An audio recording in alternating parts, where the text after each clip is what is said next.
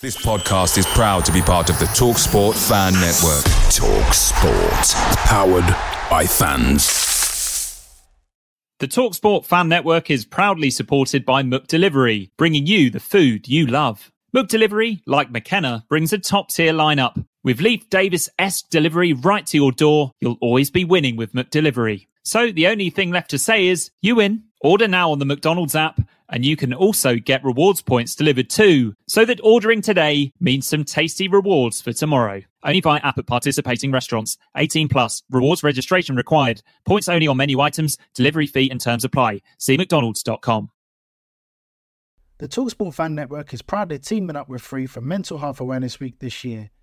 We understand that the journey as a supporter isn't always smooth sailing, but rest assured you're not alone. There's a vast network of fellow fans who share your passion and may be experiencing similar challenges. Honesty is key in any relationship. If your friend asks you how you are feeling, tell them honestly. If you're going through a difficult time, let them know. Opening up about how you are feeling can really make a difference. After all, they are your mates for a reason. Let's all take a moment to talk more than football.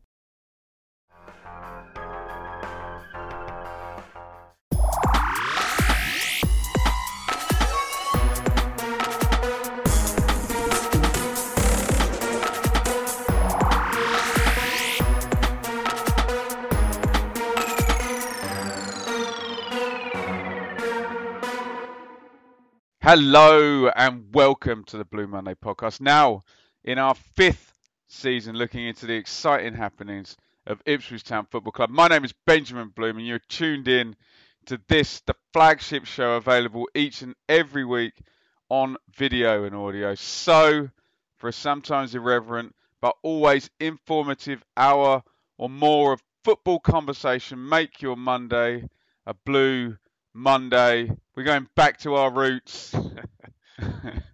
It's Dave Diamond, everybody. Ben, how you doing, Ben? Well, let's immediately break the fourth wall. It's 8:52 on Saturday morning. Are you playing golf today? No. Kieran, my youngest, is supposed to be playing today, but no, I'm not. It's quite horrible out there. Let's face it. I think it's forecast to rain all bloody day as well. So. How's your grass? Is it okay? Grass is extremely green. Extremely green. Very nice. I've got to say, extremely green. It wasn't probably about a month ago, but yeah, we've had a lot of rain in the last few weeks. Distinct half-term feel here, isn't there, Dave? Yeah. In the international break. You refer to the time of day. This does take us back, Ben. This wasn't back in the day, 4 years ago? This wasn't unusual, really, was it? No. So when we started the podcast and we didn't have a clue how to do it, some people would still say we don't. Dave and I would do this face-to-face. I was still living in Ipswich. And sometimes with my schedule then as a full-time musician. Yeah, you were busy. Christy little school number now, haven't I? We would often do these at very strange hours of the day. But Dave, we wouldn't be here now if it wasn't for those days, hey? That effort we put in. Of course not. The effort we put in. So we're going to do a bit of a. There's a fair amount of news, Dave. So we'll go through that. We will.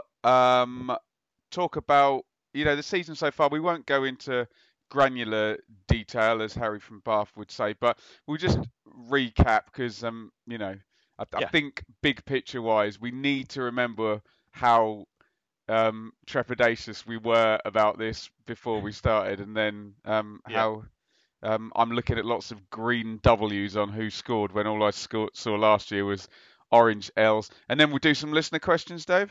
Great stuff. Let's go. Shoot. Now, this always annoyed you back in the day. I remember Mick and Terry being offered a contract at a strange time, and I think the word is used to get my goat. This did, yeah.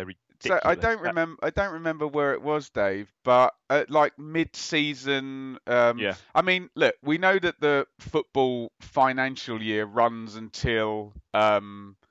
Sort of June, doesn't it? And accounts go in June.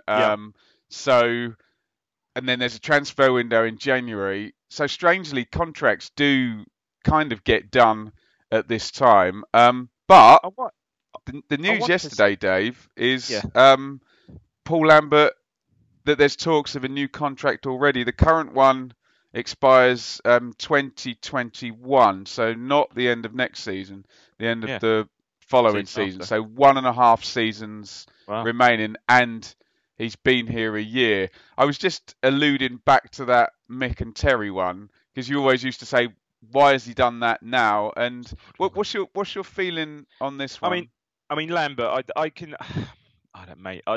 sort of see it. I think it goes deeper, I think, than just results this season, doesn't it? It's the whole, getting the fans back on side, getting the good vibes back at the club thing. I think it goes obviously it's all interconnected, but it goes a bit wider than just results this season. And I can see, with the success he's having at the moment, and if for argument's sake we do, which should, I think, get promoted, then I guess there will be clubs coveting him. Surely, there would be.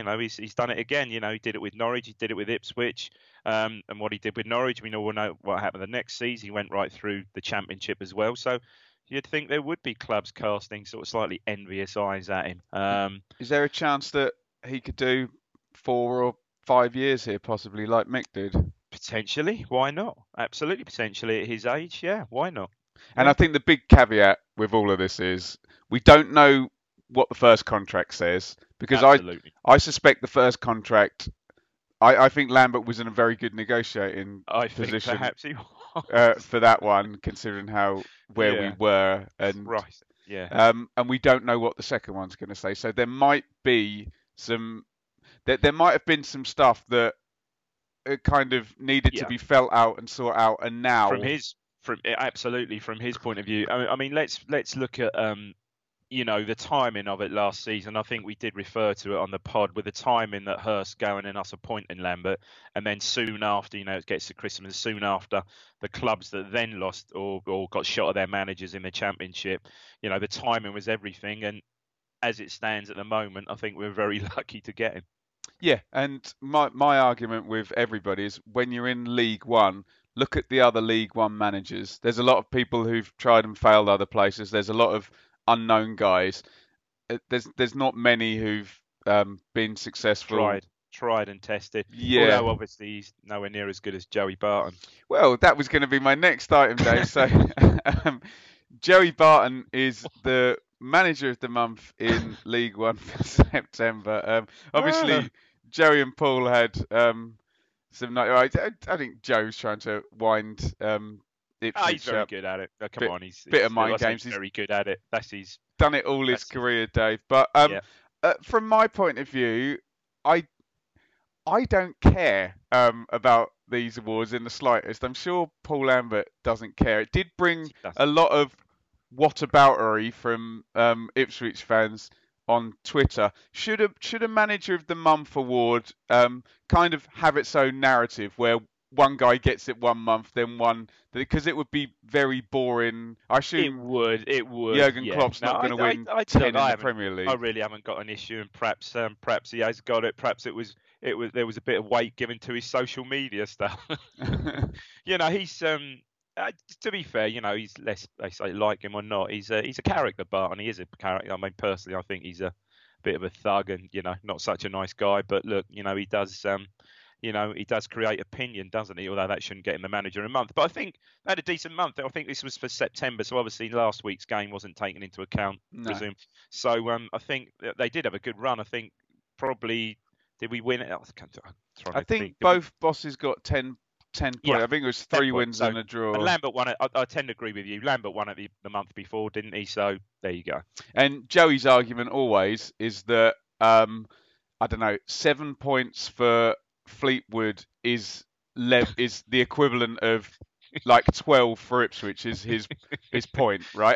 And Dave, there's something in that. We've sat and pissed and moaned about the parachute teams in the Championship and said, this is too hard. So, yeah. And And do you know what? Whether he said it, you know, obviously you say a bit tongue in cheek. You'd like to think some of the stuff he says in tongue in cheek. I think he's a really reasonably intelligent guy. I'm sure he is. But I think, Dave, I think two things can be true here. I think he's reasonably intelligent, but he's not as intelligent as he thinks he is. Yeah, good point. Which is one of the worst qualities. Yeah, that's the worst anybody can have, isn't it? Yeah, absolutely right. But no, you know, very successful man though. Oh, and some of the stuff that he was saying, you sort of signed, yeah, he's right, but you know, yeah, exactly. I think, and the big thing was that he said it before the game last week, and as we all said, well, there's Lambert's team talk, you know, Lambert's team talk right there. But to be fair to Lambert, he seemed to play it all down and just gave it the probably, you know, in public, paid no notion to it at all. So yeah, great stuff. James Wilson, who, and again, let's go big picture on this. A lot of people sneered about that signing when it came in. Oh, you know, we need to spend some money on a defender. James Wilson has been linked away. His deal, Dave, is a short-term one, I believe, until the January transfer window. Am I correct? I think it's New Year's Day.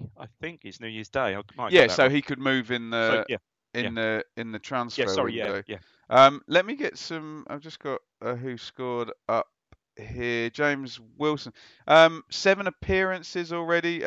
Obviously suspended for the last game after the red card against Fleetwood. Ridiculous.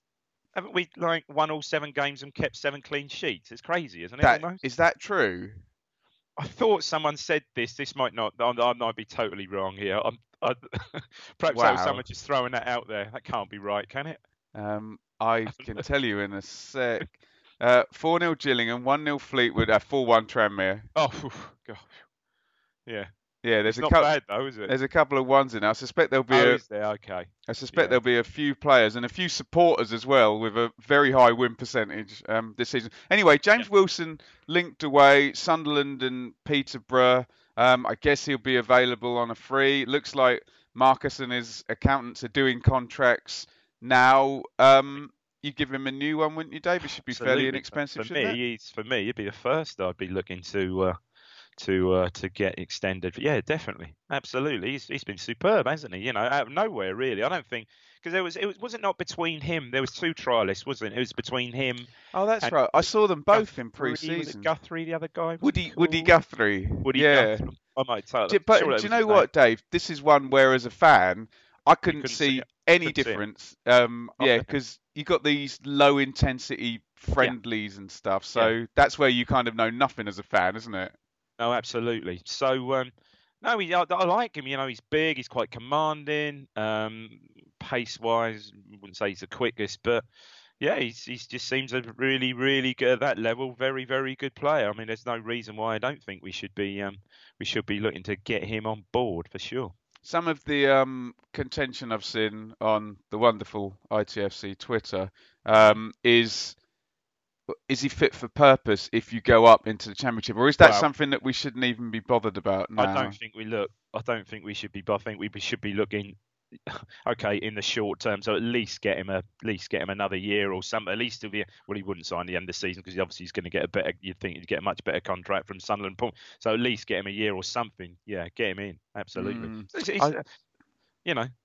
I always think that momentum is like, it's kind of not quantifiable, is it? But sometimes it's not the quality of player when you go up a promotion. It's about, have you got a steady... And you remember Blackburn and Wigan at the start of last season? They both kept winning for the first couple of months, didn't they? And you're not telling me that... Christ, look at the Blackburn players... Before, for God's sake. Yeah, exactly. But my point being, once you carry on with the same team. Sometimes it's not, he's Championship quality, he's not. Not at all. It's continuity. Is your team, continuity. Is your team winning? Which we didn't have last season, which of course we didn't have, and which we have got now, pretty much. Absolutely.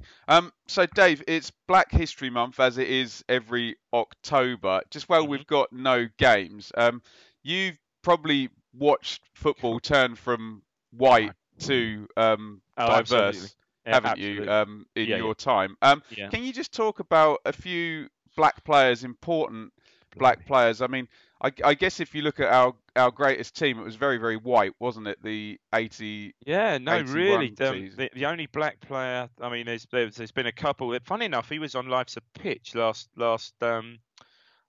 week. Was a guy called Steve Stacey, who I think might have just been here when Robson came, or I'm not sure. I'm not sure Robson signed him.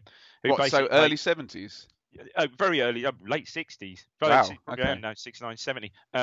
Who either was at the club who Robson signed, but just didn't make it, and I think went to. He is Bristol. I heard him on the. I say last week he was on the radio last week, and went to Bristol City after 2 or 3 games. The first one I can really remember that made an impact was a guy called John Miller, Johnny Miller. Oh, you funny remember, enough. Yeah. Ipswich was not funny. Ipswich lad broke through. Really, a lot was thought of him. Fast, direct right winger, really, really good player. At the time,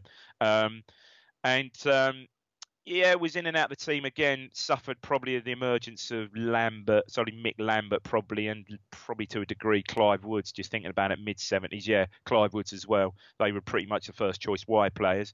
And ironically, just a quick story about Johnny Miller. Yeah, played, in and out, sporadically played. We let him go to Norwich, and literally about 2 weeks after he went to Norwich, we played him in a League Cup tie at Portman Road. We lost 2-1, and he scored 2. Yeah. So other than that, but after that, it goes away. It goes, Jesus God, yeah. I really have to. I mean, people are probably shouting at me, but I really have to think right through the 80s. I can't really place. Can you? I'd bow to you. I know, before your time. I mean. And you get to like the 9. Blimey, yeah. I remember. Think about that. You get. I remember Dozzell and Kiwamia being the. Oh, sorry. And of course, yeah. Being the lead guys. Yeah. So you get Dozzell, Kiwamia, and obviously Daly and Atkinson.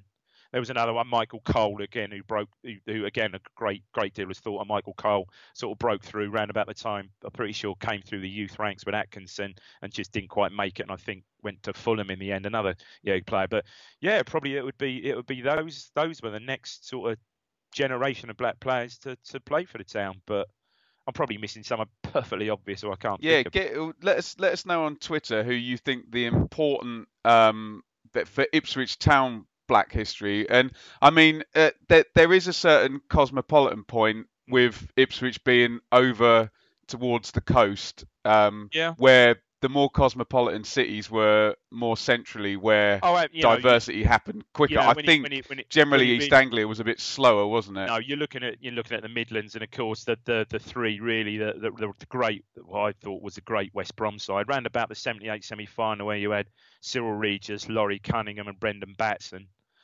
All in the same team. I mean, that was just unheard of. And I think, Dave, the Crystal Palace one with Wright and Bright, they all those black guys from South London in the Steve Coppell's team as it was a big one, wasn't it? Ben, I mean, I can remember it was just unusual. It was odd, wasn't it? You just you go to the match, certainly 70s and.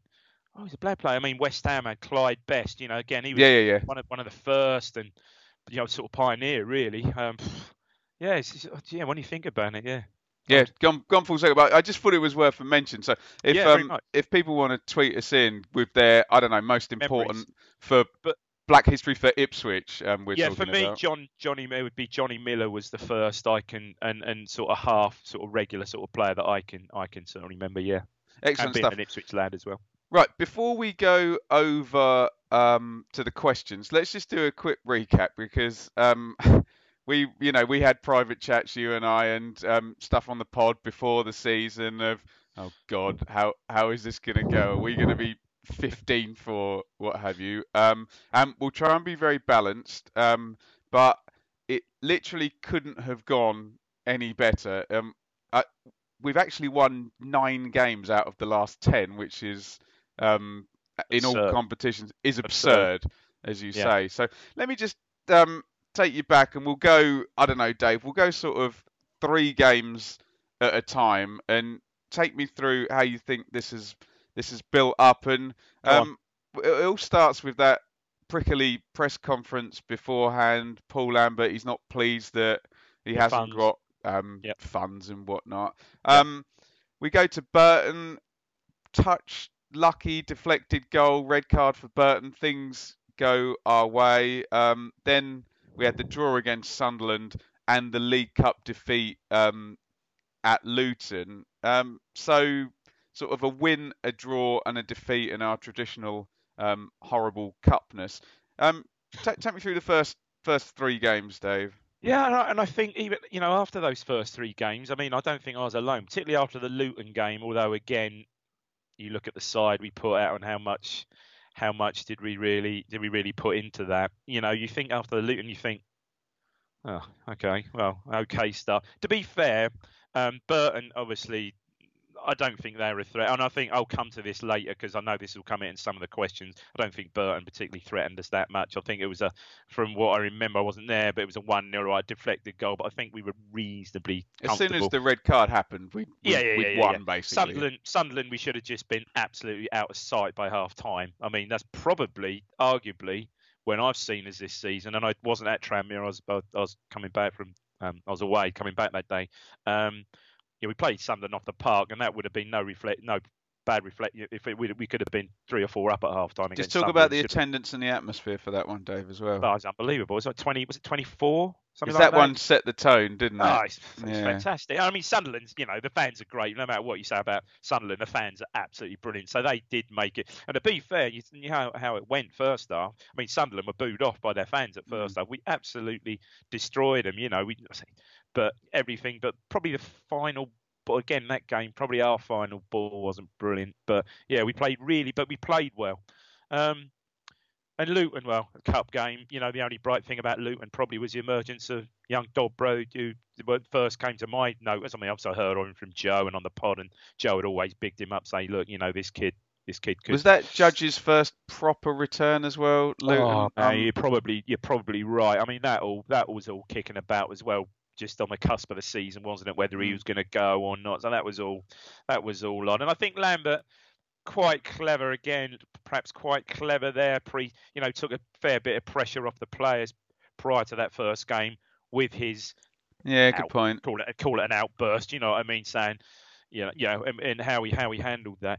I think probably the turning point. And I know this comes to a question in the pod. So yeah, after those three games, I think everyone's thinking, okay, well, Burton, well, we were expected to beat Burton. Sunderland, well, we should have won. Should have been out of sight by half time. Yeah, okay, one mistake. Luton, usual cup defeat. But there's signs we're going to be competitive, though, Dave. The signs we're going to be competitive. I think, crucially, the very next game and the last-minute equaliser by Chambers at Peterborough was a key, a real key. So let's move on to that. So the next three, and we have...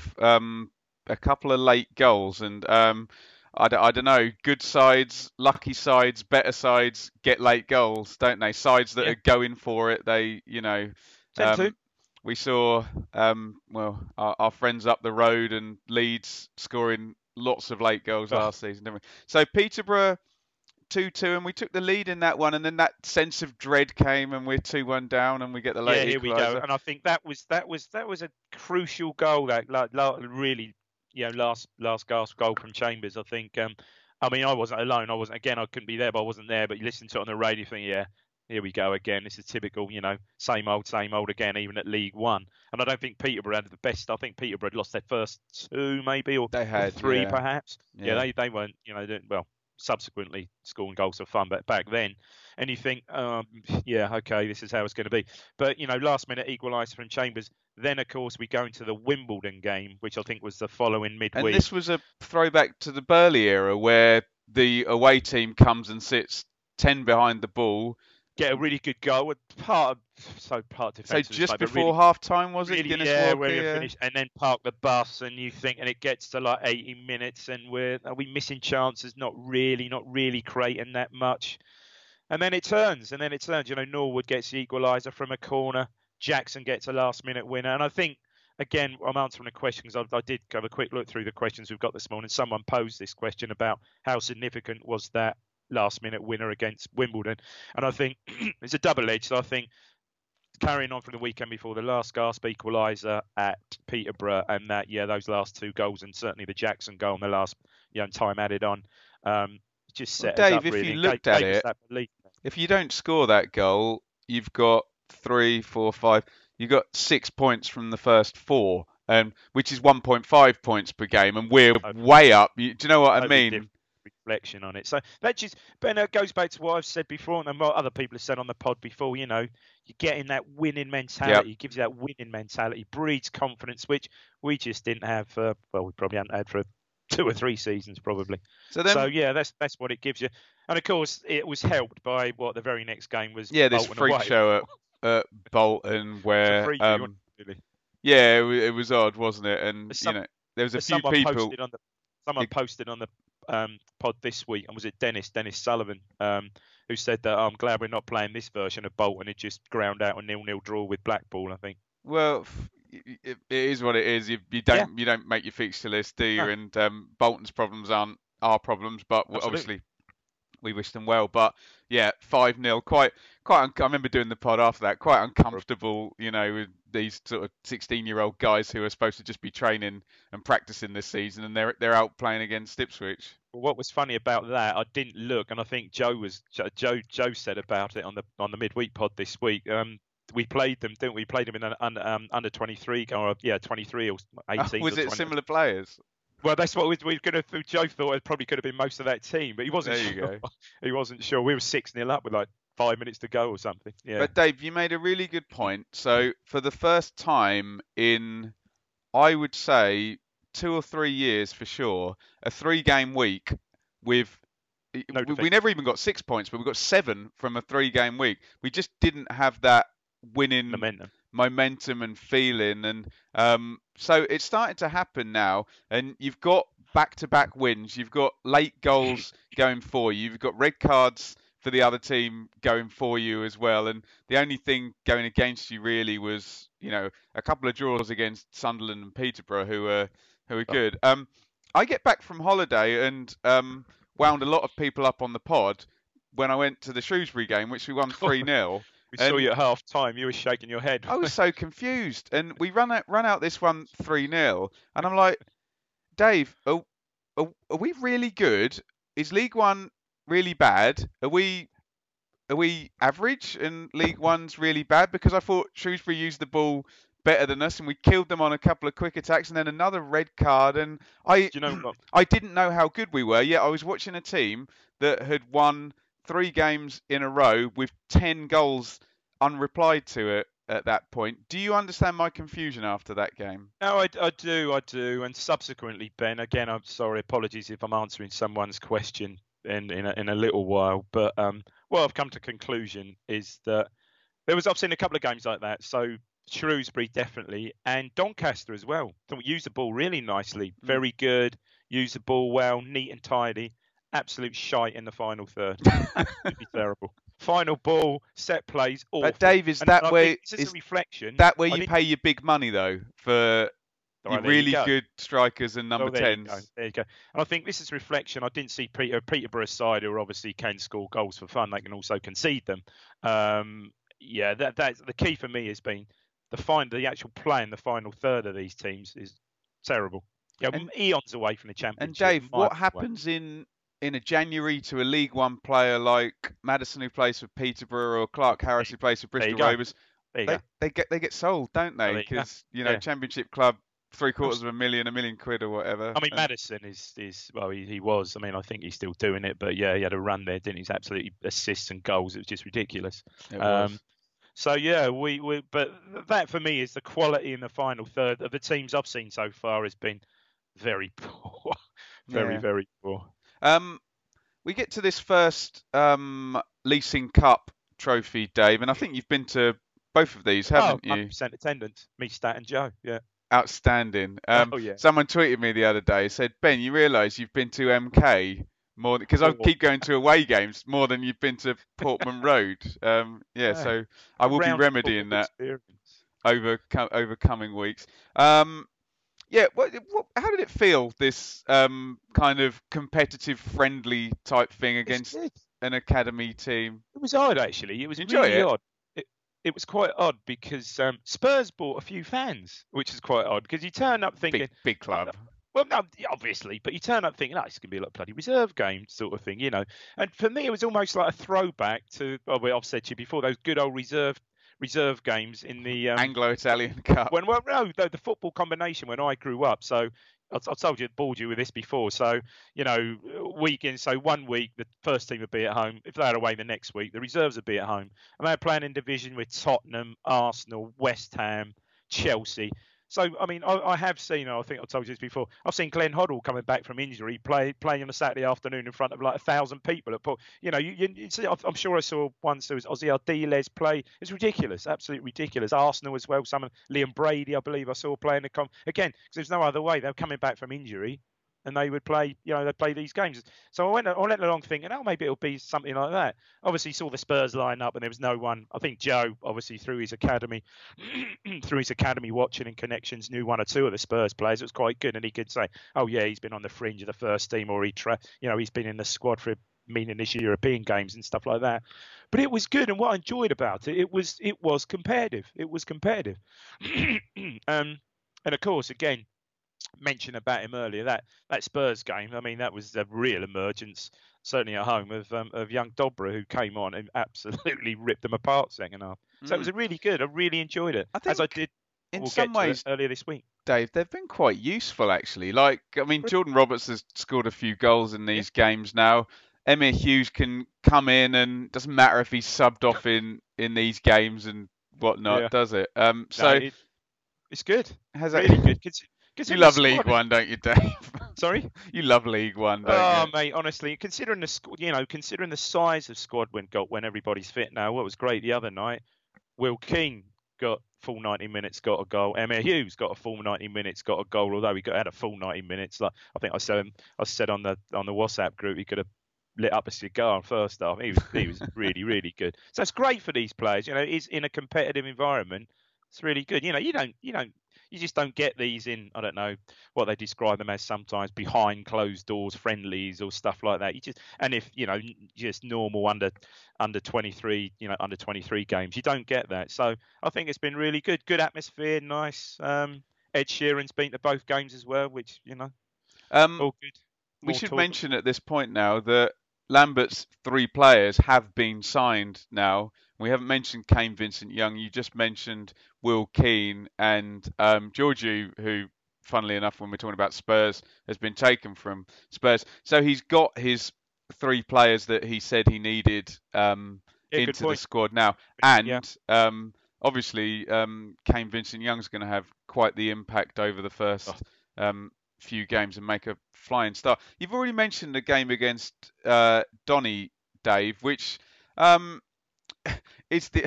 we have no right to complain whatsoever, because it's the only game we haven't won in the last 10. But this is Grant McCann's team from last year now, with Darren Moore managing them.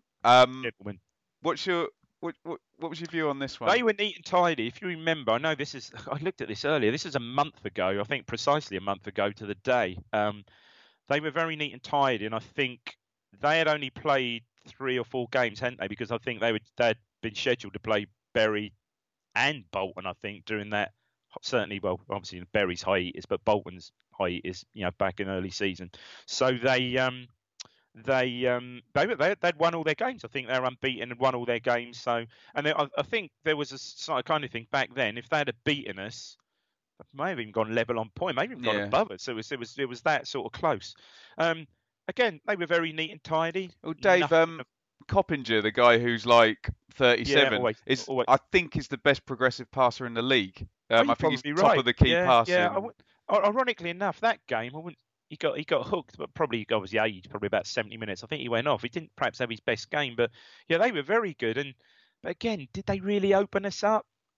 No, not really. What disappointed me about that game, second half, we got very direct. I mean, we haven't mentioned this as well, Dave. In about 2 games' time, this is going to change. But 4-4 effing 2 for the whole of these first. Get it up there. First 10 games, isn't it, as well? On we go. MK Dons a 1-0 win, and Gillingham a 1-0 win, and now a run of 5 consecutive clean sheets at this point. But Paul Lambert is very clearly signalling that he wants to go to a 3 at the back here. The EFL leasing games are having three at the back. We had this weird situation where the media team publishes the tweet with three at the back and Cole Skews in the back. And after the Sheffield United debacle last year, all I watched was Cole Skews for the first 2 minutes of this game. And we definitely started that game three at the back. And then Tisdale puts one up front and Lambert has to change it after... This was MK, 90 seconds. Yeah. But we get the win at MK with an ungodly amount of Ipswich fans over in the corner. No normal. Absolutely # no normal. And then off we go to Gillingham, Dave, and Kane Vincent Young. And we're turning up at places, really taking over the away ends, not conceding any goals and winning all of these games now. But again, was it both games? Was it not MK and perhaps Gillingham to a degree where we seemed to score the goal and we did not regress, that we sat deep and actually absolutely got battered, didn't we? Was it Gillingham? Was it MK? We actually got battered, but again. But when I did the pod with Joe, I was under that impression, and we read through the chances, and you said it about the Donny game. How many times did anyone get between our centre-backs or round the back of us?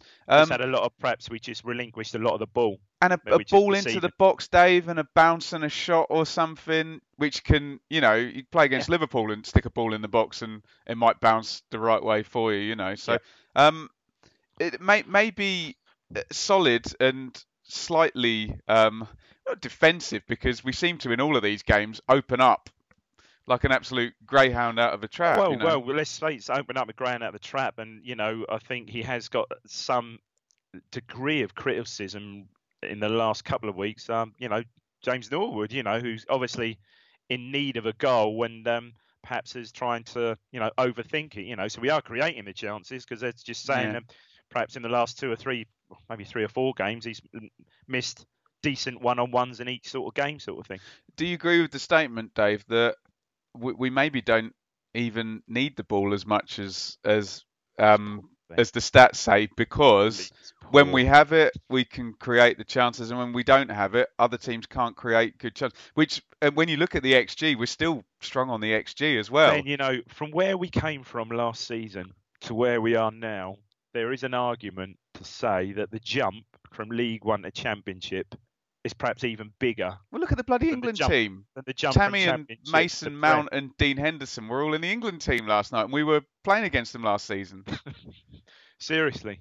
I'm rapidly coming to that conclusion that the jump from League One to Championship is as great, if not greater, than the jump from Championship to Prem.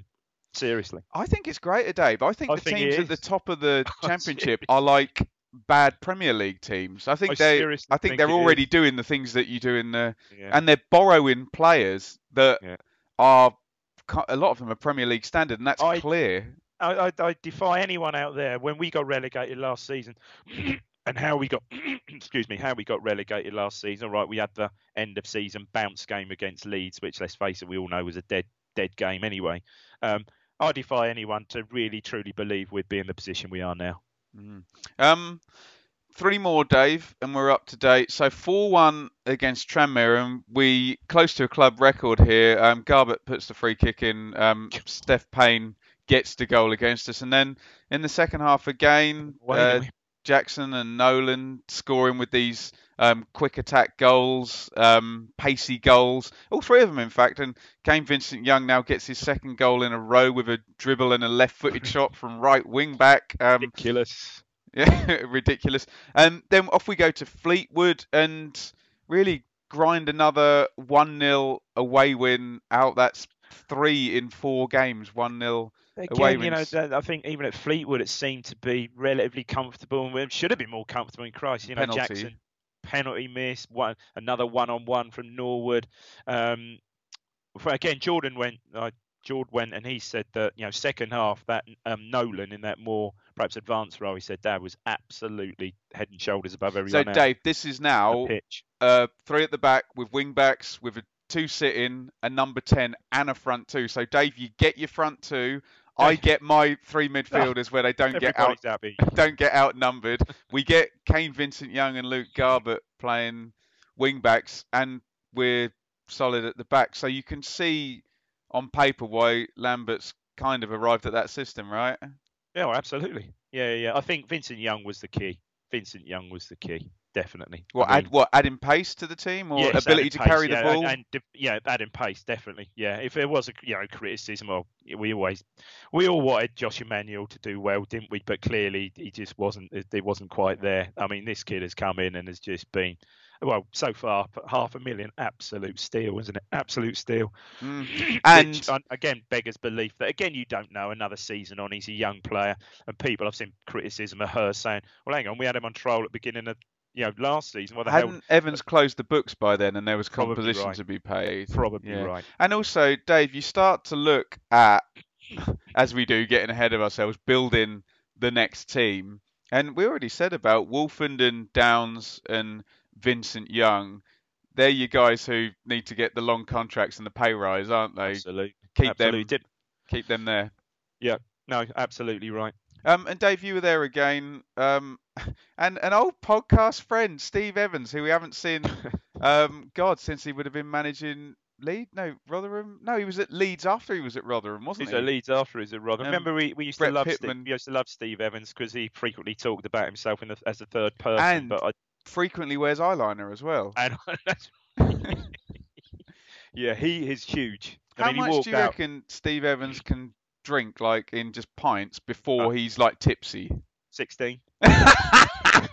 Seriously, I mean, he didn't walk out, he waddled out, and I struggled to. I sort of said to Stacks, we're sitting in that stand, and I said to Stack, that side of the pitch, I said, Blue Monday are delighted to be partnered with TalkSport Fan Network and NordVPN, giving you the best possible offering for browsing the internet securely. NordVPN opens up global streaming options for content not available in your region by switching your virtual location quicker than Wes Burns running down the wing. NordVPN acts like your cyber Sam Morsey whilst online, protecting your personal data and sensitive info like passwords and credit card details from falling into the wrong hands. For about the price of an ITFC Match programme a month or a Blue Monday Telegram subscription, you can get yourself a NordVPN account which can be used across 6 different devices. If you need to rapidly change direction like Amari Hutchinson, there's a 30-day money-back guarantee. To get the best discount off your NordVPN plan, go to nordvpn.com/Blue Monday or click the link in the podcast or YouTube subscription to be taken straight there, supporting us here at Blue Monday in the process. Away days are great, but there's nothing quite like home comforts. The same goes for McDonald's. Maximise your home advantage with McDelivery. You win. Order now on the McDonald's app. At participating restaurants, 18 plus, serving times, delivery fee and terms apply. See mcdonalds.com.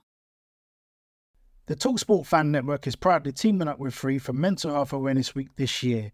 As football fans, we often pride ourselves on knowing everything, from which substitution can turn the game around to the quickest route home to beat the crowds.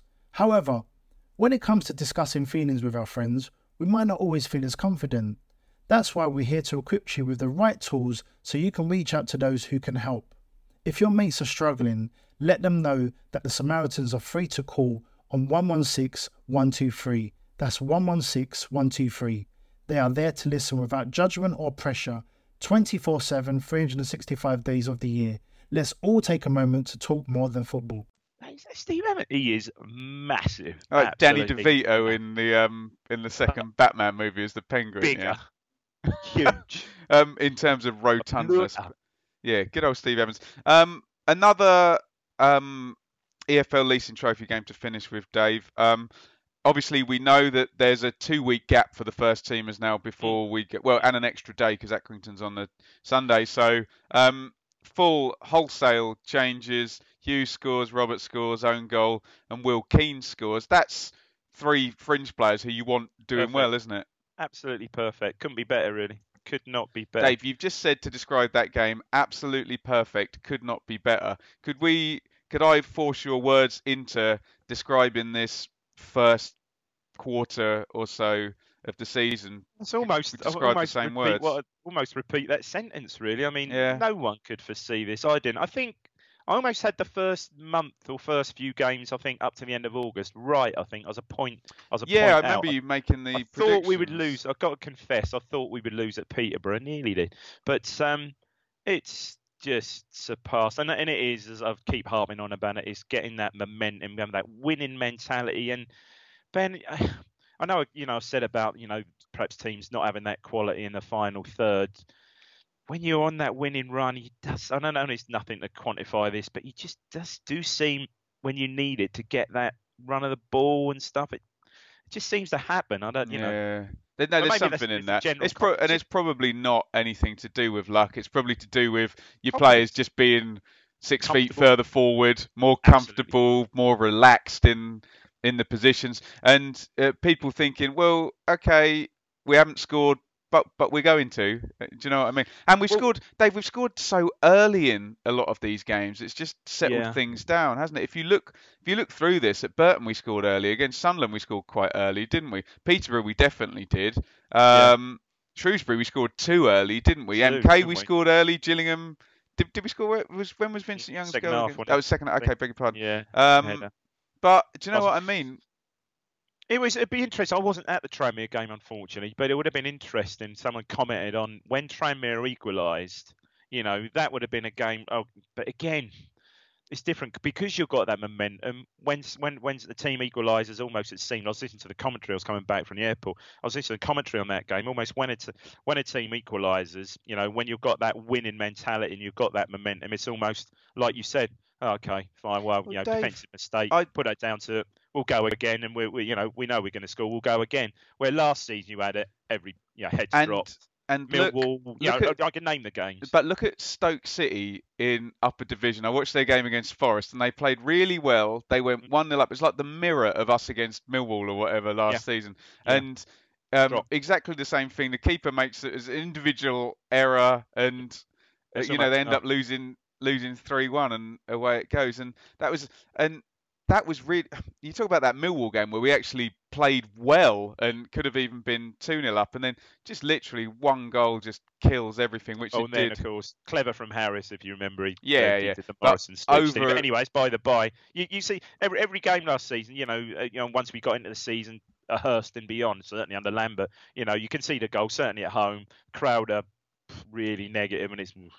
it's just so deflated. Now you can go again because now you've just got goals, pretty much throughout the team, haven't we? But just incredible, Dave. Right through the pod history, we've used 2 points per game in Big Joe's parlance. Big Joe Royal, not Big Joe Fairs. Not that Joe Fairs is big. Am I digging a hole for myself here? Dig that hole. Small, tiny Joe. Tiny Joe.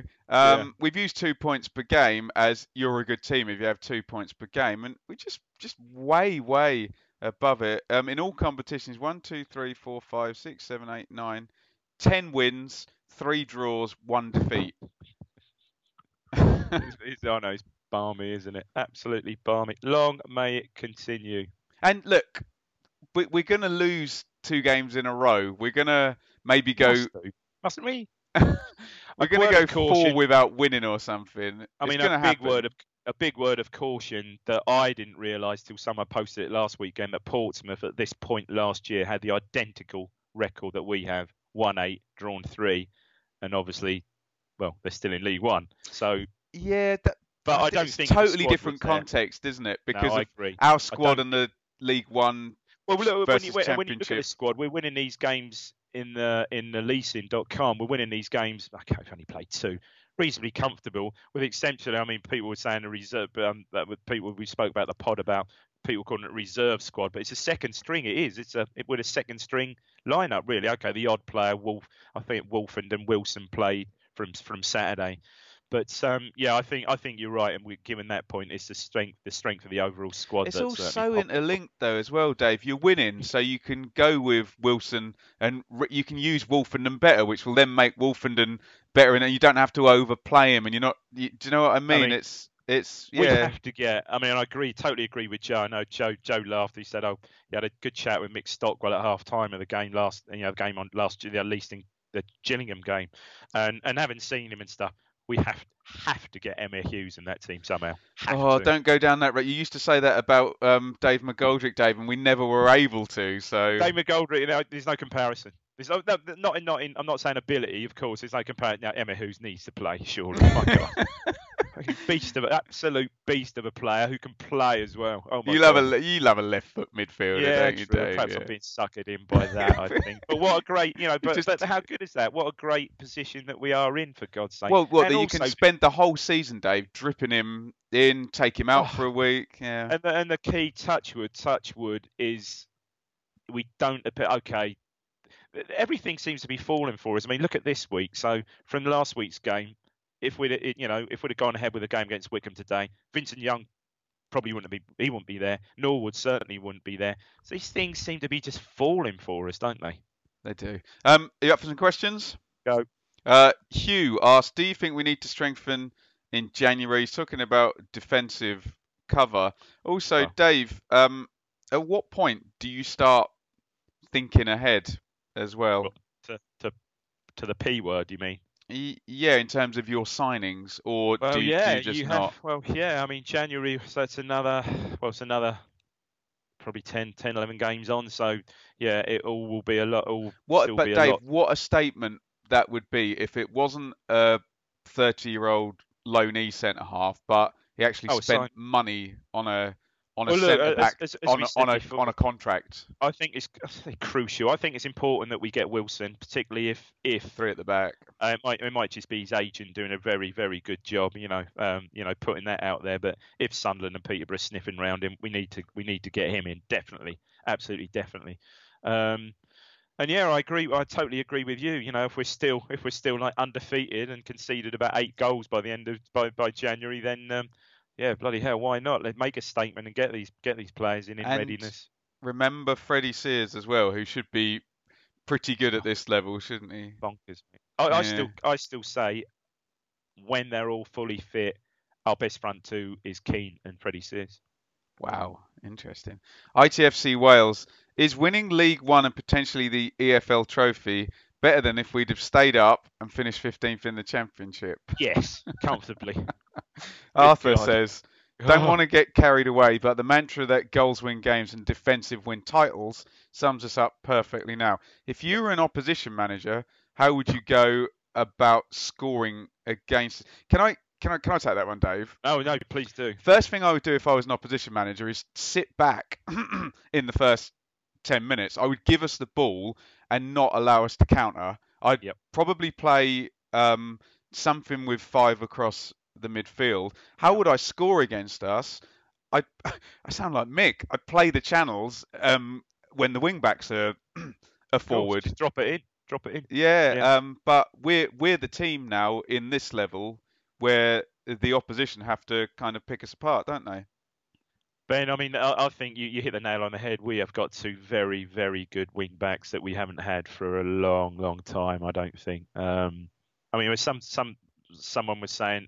I know this is a question. I know, sorry, carry on, because I'm just thinking of a question that I've seen that's coming up. Okay. But, I totally agree with you. Yeah, the only way is when we're going forward, when we're pushing on is, it's to drop those balls in behind the wing backs and attack from wide. But on the basis, of course, I don't think as many teams has got the quality to do that, Ben. So. Yeah, and obviously the way to beat anybody in football is to keep the ball and use the ball, but there doesn't seem to be, no, it's not many teams. You've got to hold them fast and get on the back. Dave, I know this is called the Blue Monday podcast, but I was listening to my liked songs on Spotify. You just hit like, and True Faith came on by New Order. I used to think that the day would.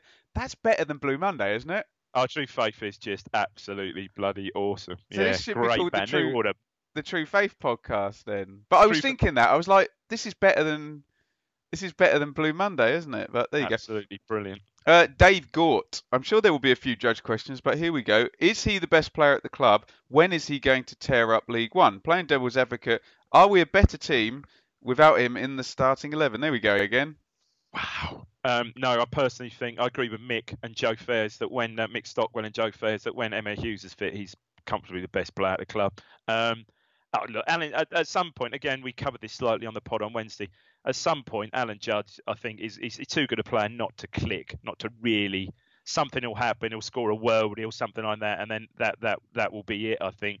I mean, we've said before, you know, when he unless he plays in that central role and he tries to stick there, you know, he's too disciplined to play wide. I mean, I think he was part. All right, Garbutt's fit now, but he didn't really help Kenlock at all when he's playing in that wide left position. So, yeah, arguably, tricky one that, but he will come good for us, I'm sure. But Dave, the expectation for that key creative player, and look, I'm not comparing the players, but people like Grealish and Hernandez, it's goals and assists and key passes. It's every single game, isn't it? Yeah. Yeah, that's no, what. Right. Sorry, distracted by the phone. Sorry. Yeah. Right, let's move on. James Mealing. After a fantastic start to the season, I still have a nagging thought in my head. It's all going to come crashing down in true Ipswich style. Any reassurance that it will all be fine will be great. Dave, is the reassurance the fact that if we do get injuries, that yes, the squad size, the squad and quality, the size and quality of quality, the size and quality of squad is the key for us. Yeah, I think it's far superior to I think anything else. Famous last words in that division. ITFC Mark says two occasions versus Tranmere where Norwood should have passed to Jackson in the box. Jackson should have passed to Norwood. Both took the shot themselves and missed when the pass would have resulted in a certain goal. Problem here going forward maybe is Keane a better partner for both. We've talked about this on the pod before where. If you're a striker, and I know we both agree on this, if you have a high percentage chance as a striker, but your partner has a higher percentage chance, you still take the shot, don't you? Because you're a striker. Of course you do. It's only if you've got a marker and you can square it. Yeah, I haven't got a problem with that at all. And we talked about quality as well. If you're a striker and it's, I know I'm going proper down the XG, and it's a 40-50% chance, you need to score, don't you? Because in the Championship, you'll get one of those per game if you're lucky. Yeah. And then this is someone makes, and I read this on the forum, if someone was questioning, you know, it's so early, you know, he had a great start and we all love him, you know, James Norwood, that, you know, if he's missing the percentage of chances he's missing now, just imagine when he gets. When, if, hopefully, we get to the Championship and he's in the team, you know, and you only get one chance a game sort of thing. A lower percentage chance than he's getting at the moment as well. That's a really interesting. That's a really interesting point. I still say that although until he scored the goal on Wednesday, or Tuesday, whenever it was, he maybe didn't have that much service. Keane was sort of on the periphery of the game. He's probably, when he's fully fit and flying, will be our best all-round striker. Everything. In terms of his versatility. Touch, versatility, yeah, definitely. Interesting.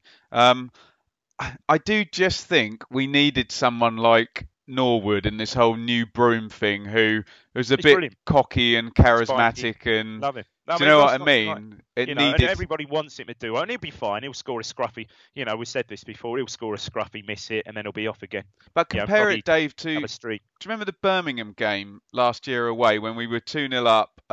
Yes. And Jukovic scored twice. And I remember Chambers coming over at the end, and he looked like a ghost. And he was like, virtually apologising, saying, "I don't know what we have to do to win a game." And That was the kind of look of an Ipswich player last season, wasn't it? And now you have this very cocksure guy who's been promoted and scored loads of goals. Brilliant, so. He's been brilliant right through the club. You know, some people were saying, oh, you know, he should, you know, concentrate less on his social media profile and more on one-on-one. He'll be fine. Like I said, he'll score a scruffy miss hit and that'll set him off again. He'll be fine. Andy also asks, how would you set a team up to beat us? I think we covered that in the other question, didn't we? Glory Days artwork. If we get promoted, and I realise that is still an if, do you think we should have an open-top bus parade? I think it should be saved for more prestigious achievements, but having not had one for 20 years, it would be nice. Get the bus ordered. Get on the bus. Get it ordered. Do you think we should have one? Get on there, of course. Why not? I don't want one, Dave. I think we're going to disagree on this one. I'd rather have that than the sort of painful holding of hands and. Oh, you don't like that? Well, I tell you what. I think on a good solid away win, haven't necessarily got a problem with it. Fortunately, me and Stat left final whistle Tuesday. Get out. Gone. Apparently, they did it then after that game. Apparently. I don't know. Are we not in an age, Dave, though, where get the bus ordered, where we need where club media people need gifable of course, yeah, things, and you have it's all good profile. And look, it's worked, hasn't it? Because Barton even referred to it, didn't he? You know, Barton referred. That was one of the things he referred to in his pre-match talk about. I don't know, yeah, almost who do they think they are? You know, get a 1-0 win at Gillingham and MK Dons and all join hands. And it's a German thing. Is I mean, he got that from obviously Dortmund and stuff. Yeah, so it creates, as you said, it creates interest. I don't know. I think football supporters are funny about that, because I remember the Norwich fans going, "Ugh, Chambers fist bump, how embarrassing!" And then every time they won last season, Daniel Farker's going over and doing this bowing thing. It's like when your team wins, you stay at the end and and do whatever. I know you move in different circles now. Have you had much dialogue with Jack recently? I haven't. No. Surprising that. I'll give him a shout. Yeah. Benjamin. That was funny because did you see he posted last week? He called it Tim Pottery. I think it was him that posted when they play the old music, the goal scoring music when they score when they're 5-0 down. At 5-0. Oh god. Oh don't. I'm with Joe. I hate that music. Sends a shudder down my spine. Ben Arier says, "I know it's early on in the season, but what kind of signing should we make in the summer?" It's so difficult when for League One everything looks so fully stocked, doesn't it? Yeah. I'd say £10 million striker, £20 million midfield player, free sign, announced liquidation. Yay! FPL tractor. Have you guys been surprised by our flexibility with formations? I saw little evidence of this last year from Paul Lambert when I thought he might experiment. Perhaps he was concerned about getting a real hiding. Look, he was in a no-win situation last season with... And he did, didn't he? It didn't matter, did it? We were down, for Christ's sake. And there was a certain amount of... free hit. Yeah, he did try out several, didn't he? And we just lost every time, so... I particularly enjoyed Reading. We all enjoyed Reading away with a split centre half. That was a 4-3-3. My favourite one was, are we going to play three at the back or a 4-4-2 diamond? And we did both. We played three at the back with a diamond midfield, and yeah, he had a free hit. Oh god, I bet he had a lovely time. Yeah, it's difficult with flexibility, isn't it? Because one, there's an argument that you want flexibility, but two, you see good teams play the same formation every week, and the flexibility comes from rotation and movement within. You know that you can. What I do like is this idea. You know, like Lee Bowyer did with Bielik last year. This idea that you could have a Cole Skews where you can change system during the game. Him. Yeah, around him. Yeah. That. Oh, I don't know about you. He's strolling in League One, isn't he? Skews. He is. Yeah. Geraint Jones, comment as opposed to question, but those late goals v Posh and Dons look bigger by the day. Do you agree? Absolutely, said it a few minutes ago. Yep, spot on. Jax Larder says, do we need to win more convincingly? We said earlier the teams aren't hurting us without the ball, and we're doing the business with it. So. And we should, let's face it, there's a couple of missed penalties in there. I mean, last week would have been more convincing. There was another missed penalty. Norwood missed one, didn't he? So, you should, statistically, you should score those. So, yeah, arguably it would have been more convincingly. But, we're comfortable at the moment. Chris London, Tractor Boy. At the moment, I honestly can't see us losing anytime soon. Announce a defeat at Accrington next game. Not that we are blowing teams away. It just seems the teams in this league are so poor. I can only see us losing if the team has an off day. Do you agree with that, Sorry, Dave? I'm just making a note of Chris's name. Chris. Right, okay. Yeah. We're going to lose. Come on. You have to be so lucky, We see games where I went to Millwall Leeds the other day, and Leeds had a guy kind of wrongly sent off after 20 minutes.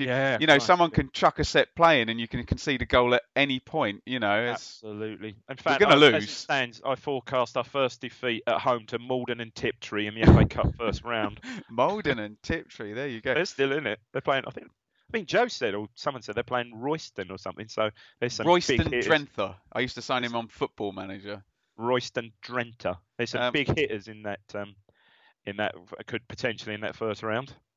What of the FA Cup? That'll be interesting, won't it? See, he'll go full reserve team for all of the FA Cup games, won't he? I think perhaps he will. Not interested in the slightest, but at least if we win the first round game, Dave, then the losing streak is over, isn't it? Someone made a very good point. So say we continue our progress in this leasing.com trophy and we get to the semi-final. So what happens? What happens next? I don't even know. Well, we've got Colchester, which we're already through. So we've got Colchester coming up, haven't we? That's our last group game. I might go to that, yeah. How it all stands, tickets probably already sold out. It's bonkers, isn't it? So we're already through. Then I think, again, someone's going to correct me.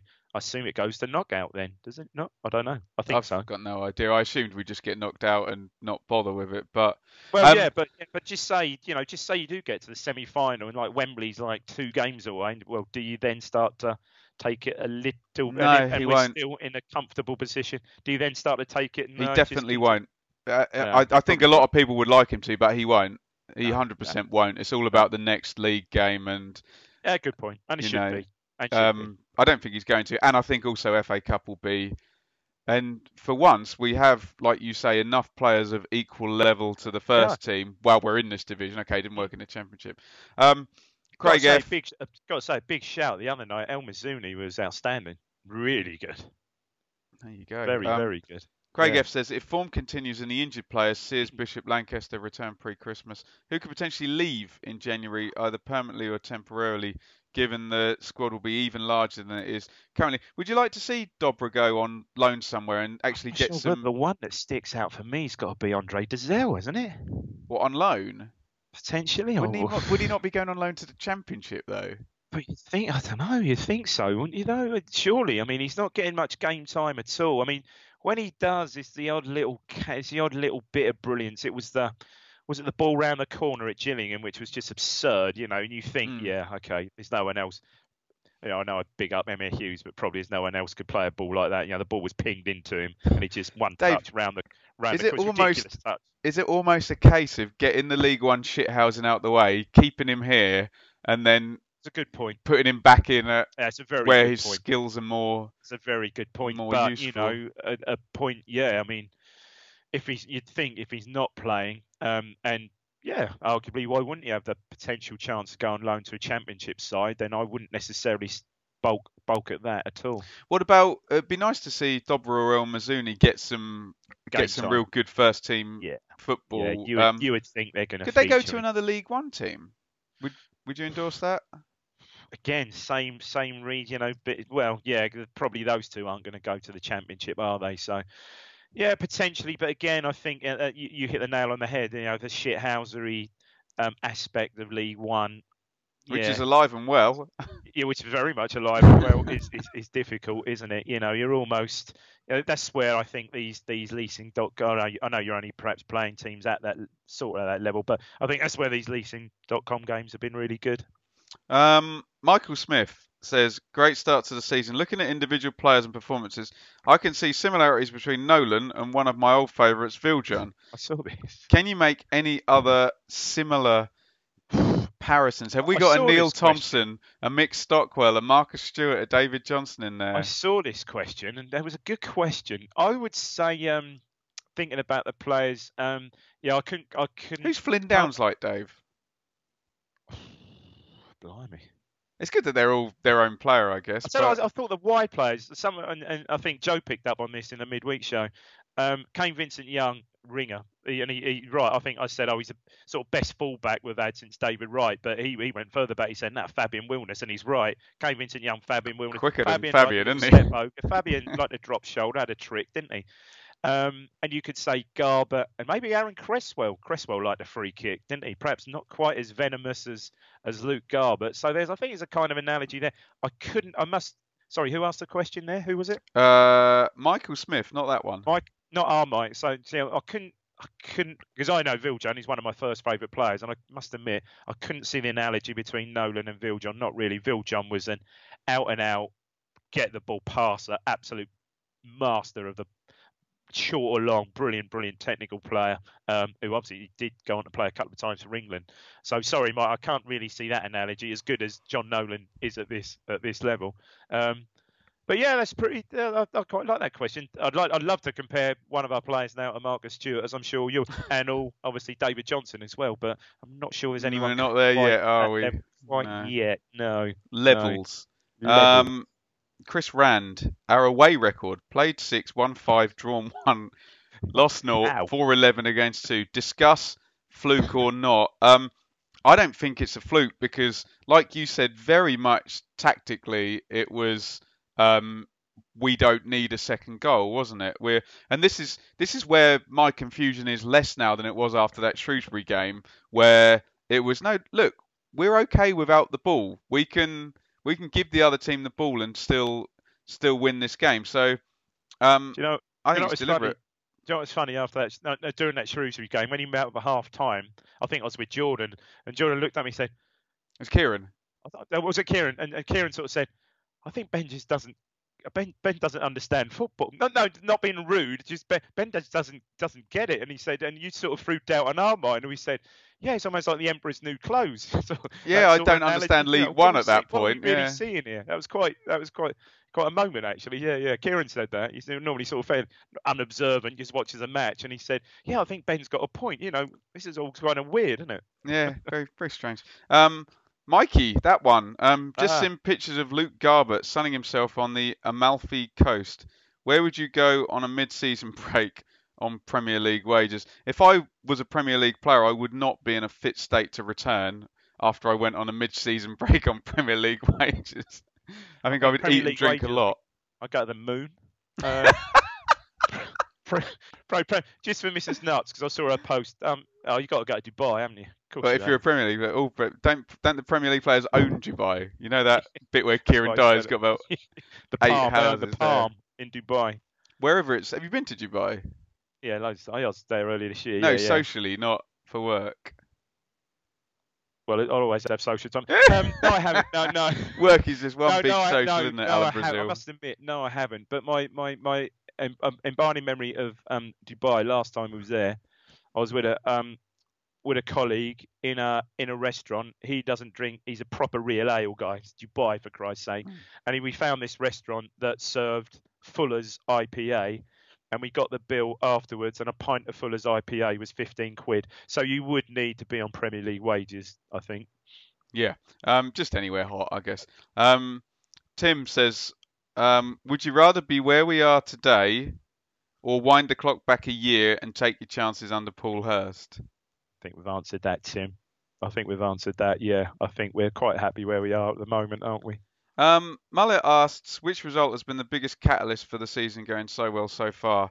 He says, for me, it was Wimbledon. You agree. Is there not an argument, Dave, that going to Burton, first day, clean sheet, getting the win, starting off, away you go. But I guess he's probably right. Because of what went on the Wimbledon one. Yeah, the defeat against Sunderland, the draw against Sunderland, defeat against Luton, and the draw at late draw at Peterborough. Yeah, the only caveat with the Wimbledon one, Dave, is we could have played you and me and still beaten Bolton, couldn't we? So true, probably. Where would you think you'd have played? Where would you like to have played? I would have played right back and then been substituted after 5 minutes, just. Puffing. I need another hairband. I can't see. Can't see past my own hair. And then I would have gotten. I'd have gotten an argument, Dave. To be fair, I think I'd have had a nice time in goal against Bolton.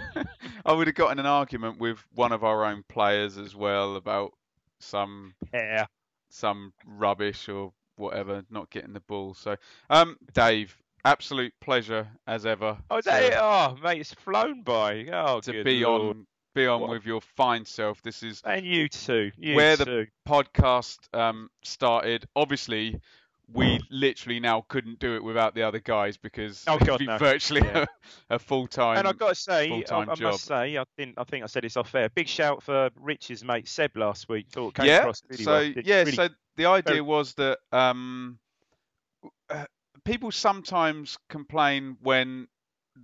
People on the pod aren't at the game. We normally have at least one or two people at every game, don't we? But the idea last week was you were away. Where was I? I was at Millwall, wasn't I? Rich was at the game. Joe didn't travel. Mikey didn't travel. Hang on a minute. Sorry, let's put it in context. The game was at Fleetwood. I mean, we are committed. So Jordan went. He's got a pal up there. So he went up on the Friday, and Fleetwood he didn't quite appreciate. It's got no train station.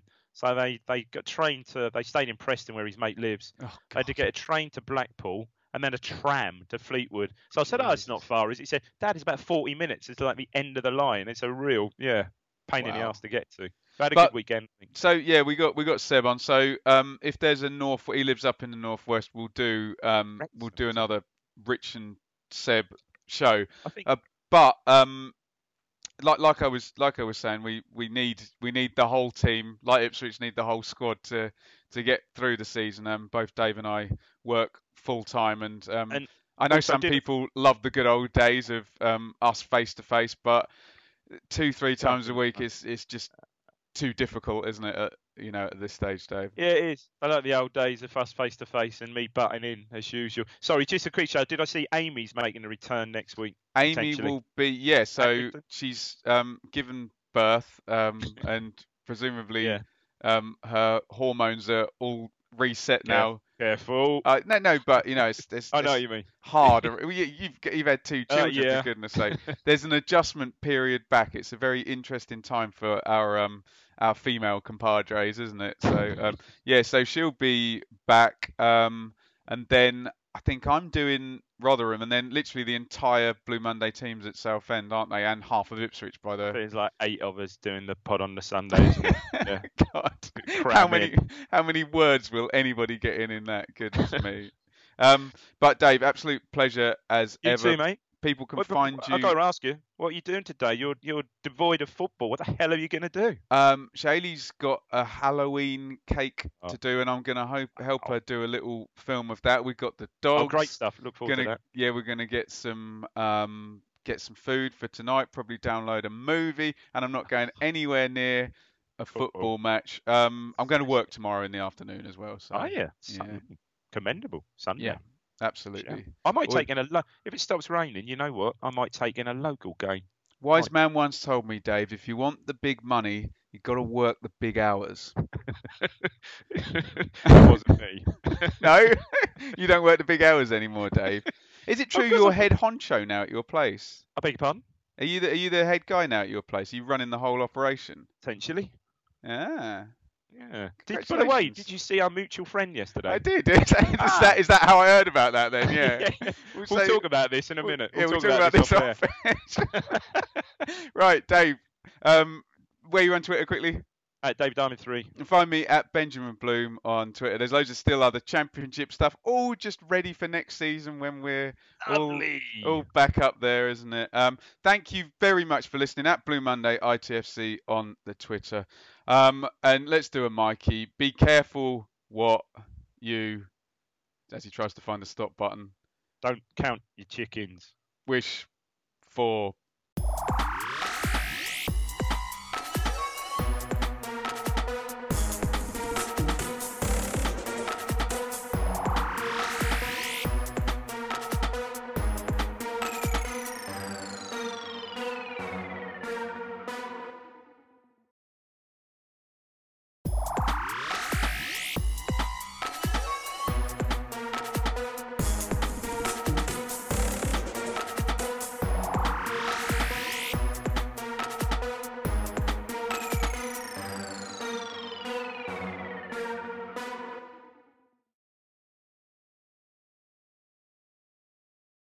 TalkSport Fan Network is proudly teaming up with 3 for Mental Health Awareness Week this year.